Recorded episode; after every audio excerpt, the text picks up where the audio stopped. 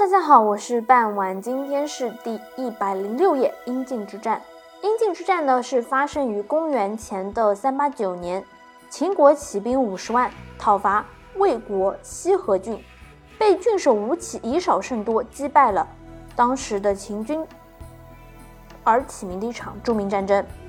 然而呢，阴晋之战却并没有被《史记》及诸多的史料所记载，仅在《吴子》一书中出出现。故真实性呢有争论。魏国与秦国为争夺关中河西，也就是在今天的山西、陕西两省间黄河南段以西地区，这些地区呢时常会发生战争。公元前的四零九年至公元前的四零八年，魏文侯以吴起为大将，率兵攻打秦国，夺取了临晋，也就是在今天的陕西省大黎县东南、原里、洛阴。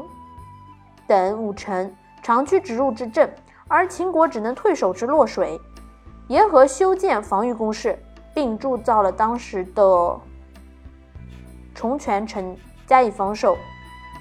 魏国占有全部的河西地区，并在此设立了西河郡。经由翟璜推荐，由吴起担任了西河郡守。魏国占有河西地区后，成为了秦国东晋的心腹大患。此后，秦国多次进攻该地区，但都以失败而告终。施行此法三年后，秦国于公元前的三八九年再次调集了五十万大军，大举进攻西河郡。数万魏军立即不待命令，自行穿戴着甲胄，要求作战。吴起请魏武侯派他率领五万名没有立过功的士兵反击秦军，武侯同意，并加派了战车五百乘，骑兵三千人。作战前一日，吴起命令三军诸力士当从受敌车骑与图，若车不得车，骑不得骑，图不得图，虽破军皆无功。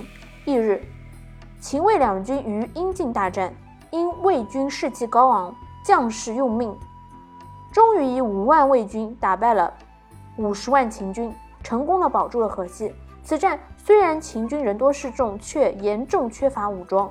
秦军主力的数千乘的战车无法挽救几十万秦人士卒被崩溃的危局，在吴起率领的士气高昂、装备精良的魏武卒面前，人数众多却毫无战斗力的秦军被一击击溃，成为中国古代战争史上以少胜多的著名战役。战后，魏国不但保卫了河西地区，同时呢，也因此引发了诸侯悲秦。使秦国上下深以为耻。